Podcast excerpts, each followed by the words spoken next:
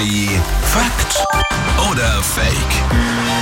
Das Schöne ist, ihr könnt mitspielen. Jetzt direkt am Radio. Wir spielen Fakt oder Fake, das heißt Patrick aus den News ist hier, moin. Guten Morgen. Mit der Aussage und da überlegen wir ganz einfach, ist das, was er sagt, richtig oder erfunden? Fakt oder Fake? Ja, wir machen gleich mal einen kleinen Abstecher nach Polen, denn in Polen gibt's das erste zombiesichere Haus. Ein Haus, das uns vor Zombies schützt.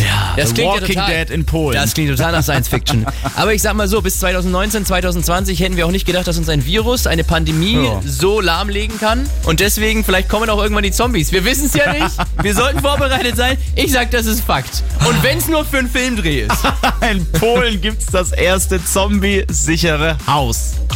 Fakt. Hat nichts mit einem Filmdreh zu tun und es funktioniert tatsächlich so. Per Knopfdruck verwandelt sich einfach ein ganz normales Wohnhaus, wie man es halt einfach kennt, in einen Hochsicherheitsbunker. Da verschieben sich dann wirklich Science-Fiction-mäßig die Außenwände und zu dem Haus selbst kann man dann nur noch über einen speziellen Weg im Innenhof kommen.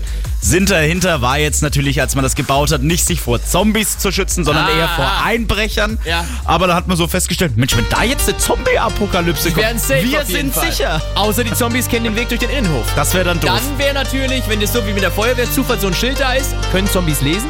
Ja, wissen wir nicht. Wissen wir ja noch nicht. Hier ist Energy, guten Morgen.